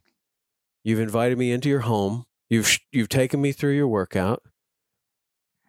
I could have been anyone. Like I, I think that if any guy that has a podcast in his basement had called you and said that they wanted to do this, I really believe that you would have taken them through there. Well, you why? were. why are you doing this? well, why do you start- do that? For starters, you were vetted, you know, by, by, by Marlon. Okay. because my buddy Marlin is one of my closest friends, and I do get everybody want me, you know, Sure. to do it, and I just don't have the time or the voice. Because one of the things that. that. we didn't even talk about is I blew my voice out so bad a few years ago. They were talking about putting a box, Mm, really? which was really scary. Yeah, it was bad. So I really had to back off. But you know, when I find someone, because I look at, he showed me, and I said, yeah, absolutely. You know, but I look at like, like, what do you do? Who are you? And do I want to talk to you? And I just liked what you were doing. I saw, and I do like fishing. I like going out. I don't want the seas too high. One of my best friends, who I told you when we were down in uh, uh, Panama City Beach, my buddy Jeff Lucas and his wife Teresa, they are unbelievable. And we went out with their two good friends, and they got a killer boat. And these these guys are hardcore. They're like you, dude. Mhm. They love it. It's only going to be one to three feet seas, so we're cool. They were seven to nine. yeah, that's only so much fun. and It's like wrestling Randy yeah. Savage. right, right. And I still will go back out because I want to eat. There's not, you know, Yeah. like eating fish that you get at Whole Foods is nothing compared to eating fish that you just caught. Right. I mean, the first time my father, my, my ex father in law, Kimberly's dad, he had come back and he just caught some grouper and he was like, So do you want some? Uh, I'm like, Sure. I was like, I've never tasted grouper like this before. Right. It's amazing. and then I became addicted to it. So if I went down to whether it was Destin or wherever I went, I would always want to go out one of those days and go out and catch them, come back and eat them. You know, so I, you know, I appreciate uh, the art. I'm not as loving it if I want to go out every day, but I want to go out and do it Yeah. because first of all, it's fun. You know, I've never been on one of those Marlin ones. I definitely want to try that. Yeah. And when I, I just don't wear this when I'm out there. I'm wearing the hoodie, my sleeves. Yeah. Well, you got com- to. I'm completely Yeah, covered every, up. I mean, most most most guides, like almost every single fishing guide in the Florida Keys, wears one of those on their face. I mean, Have it's to. it's just a mandatory deal. Um, yeah. Well, we're gonna go fishing. Yes, gonna- absolutely. We'll, we'll make that happen. That'll that's be a, fun. that's a fact. So there's one more thing that is a that is a um, ongoing theme on this uh, podcast, and it's been an ongoing theme in my life. And I just wonder what you think about this. And I'm not even going to explain it very much. But if there was a phrase, "weakness is strength," what does that Mm. mean to you? Um, I always tell people never, um, don't ever, um, God, what, what's the word I'm looking for? Don't confuse kindness for weakness. You know, like when you're being kind, you know, that doesn't mean I'm weak. And in what you just said, uh, sometimes you need to be weak. You need to let go to get stronger you know, and you know, sometimes you got to fail. Like Mhm. I've failed so many times, you know, on my way. Like it makes you one step closer to not failing. And once people really understand that, that's when the shift happens, you know? And they really, they're not just changing their life, they're owning their life. I use that a lot because it's it's so powerful. Like no one can tell me what to do. I'm independently taken care of, wealthy. Um, I'm I can do what I want to do. I'm doing this because I want to do it. Right. You know, and I, I like what, you know, the, the people you were talking to. And I'm thinking, yeah, man, a lot of those guys need this, you know, and girls, you know, they need this. And so if there's, there's an avenue to share the word, like one of my biggest goals, like if I die tomorrow, DDPY explodes. Because of all the stories, because people never want to praise you or whatever, or put your stories out there until you die. Then they want to talk about all the good shit you did, you know? Uh, but I plan on living a long time and being able to do all the things that I can do from holding my foot over my head, you know, when I'm 97 years old. That's my goal. And, you know, for doing what I'm doing, I want to make it a household name because I know whether, like you said, I know you probably think it's for everybody, but these people get the most out of it. And that's pretty much your audience right now. Yes. But this is for the athlete, the professional athlete that's smart enough to understand preventative hmm maintenance. Because when you understand preventative maintenance, well, then you understand like every single guy in the NFL, every single guy is one injury away from the career being over. Now, if you're not, you know, Dak Prescott or, you know, or Mahomes or, you know, you can you can get injured and you'll have a shot to come back. But if you're like RJ, Reggie, remember when he freaking blew that knee out Mhm. when he was playing for Washington and he came right back? Now he's a color commentator. Know, because done. This is the glue that'll help from the professional athlete stay in the game. Oh, stay in the game another year and you can make another $4 million? Because come out, you might make 60,000. Mhm. you know, Right. Yeah. how do you reinvent yourself again? Did you save your money? you There's know? only so many color commentators. yeah, there's only so many color you know what I mean? Like that's that's a pretty competitive deal. A hundred percent, man. You know, you need a name, Tim Tebow or something like Right. that. Like you're competing with that. Like you're right. Like that is the case. But you know, my my my journey this year has been around this stretching program, and min- much of what we did is very very similar to what I've already been doing. Thankfully, so I could No, do, I was do some of your away. stuff. You could do some of it. But it's it's a year of torture. But um, it is winding the clock back. It is Right. absolutely like winding the clock back. So, anyway, man, I know this is you- you've given me a tremendous amount of your time, and I just want to honor you for um for first of all invite me to your home. It's super cool. Like it's unbelievable. I'm sitting in here with, looking at all these pictures of you with every celebrity and wrestler I've ever heard of in my life. So that's super cool, and giving me this much time. But you know, you you you've helped a tremendous amount of people, and you you should be you should be commended for that. But what I noticed when I watch your f- films, and what I notice when I look into your story more, is that you really stand by people.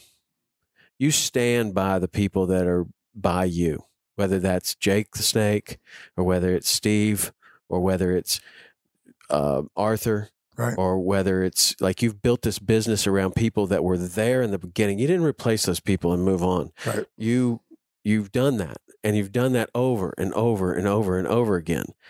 And man, to me, that's that's pretty awesome Thank you. that you do that. Well, I- it's all about your relationships. I tell people all the time it's not about who you know or who knows you, it's about who's willing to say they know you.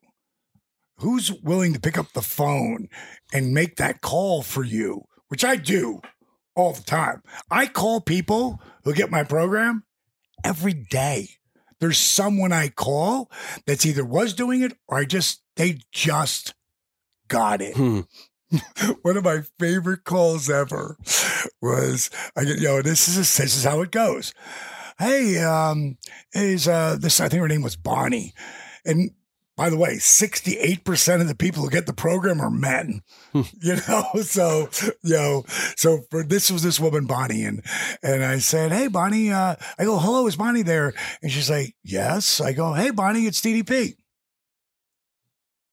Who? what DDP are you referring to? I said, Diamond Dallas Page, didn't you just get DDP yoga? You're calling me? She goes, I just hit send. but it comes up my phone, and I will always look, who's the last person to get it? That's my first call. And I always do star six seven because I don't know who I'm calling right. right? And so uh, she goes, "Oh my god!" She goes, "I can't believe you called me." She goes, "You know," I go, Can, "I just was curious, Bonnie. First of all, I want to thank you. I try to call a couple of people every day and thank them for getting the program." I said, um, "You know, um, can you tell me how, what brought you to this?" And this is crazy, but I hear it so many times. You know, I saw that disabled veteran that you helped, Arthur. You know, I saw it about five years ago. You know, then I saw this other person that you helped, and I was like, God, you know, I got to try it. And I go, that's awesome. That's so cool. Who's the other person? And you'll say Christina or whoever that person was. And then, uh, and then she goes, I have to be honest with you. I have to really be honest with you. She goes, my job is I debunk companies. Mhm. She goes, and I've got to be honest. She said, I saw the thing with Arthur. I saw the thing with Christina. You know, I saw this, I saw that. And I'm like, there is no way this guy is got, there's got to be something negative. Mhm. And she goes, and I'm ashamed to admit it right now. she goes, but it's what I do. She goes, I looked and I looked and I looked and I couldn't find anything. So I said, I have to get it. And now you're calling me. Wow, that's a good call. It was great, man. It was great. And then I'll just call somebody who lost like 30 pounds who I see on that site. Like there's a woman, I just I just friggin' contacted my buddy Robert before you got on. I said, get me this girl's number. Cause I'm gonna call her and just say, hey, blah, blah, blah. Great job. You know, keep up the great work. So awesome. You Building know? such a good community. I mean, you, you really are like that community, and it, it's gotten it's gotten bigger than you. So Oh, it is I mean, way bigger. if way bigger. anything if anything happens to you or you Yeah, go right. and do something else and get some your your new show takes off and you got to spend another bunch of time you know filming that it, That- this this keeps going Yeah, it, it all it keeps going. It, it takes care of itself at this point. But again, I, I want to make it a household name because I know it's going to help so many people. It's going to be mine from from your grandma to you know your your son who's playing soccer. You know to uh, what do you need, Paigey? Water or should I need water? Thank you, wife. you know, just to uh, to everybody in general because they can family stuff. You know, hmm family stuff, super powerful. awesome man all right ddp thank you Thank you for coming, brother. You're Yep. awesome. thank you We're we're, we're going to become bros. yeah we are I, we, we were before we even started Yes. all right that's it for this week we'll see you next week You'd think, with four of us spread out on a tiny island, that the task of tagging a whitetail would not be a big thing. But, as I've learned, no matter where I've been, whitetails can be damn tricky. Pursuing wild game in wild places. Tune in to Hunt Stand Presents Saturdays at 8:30 p.m. Eastern. Waypoint TV, the destination for outdoor entertainment. You want to succeed, you want to fish, you want to be one of the greatest. Oh. Tune in to West Marine's Life on the Water, presented by Costa Custom Boats, every Saturday night from 7 to 9 p.m. Eastern on Waypoint TV.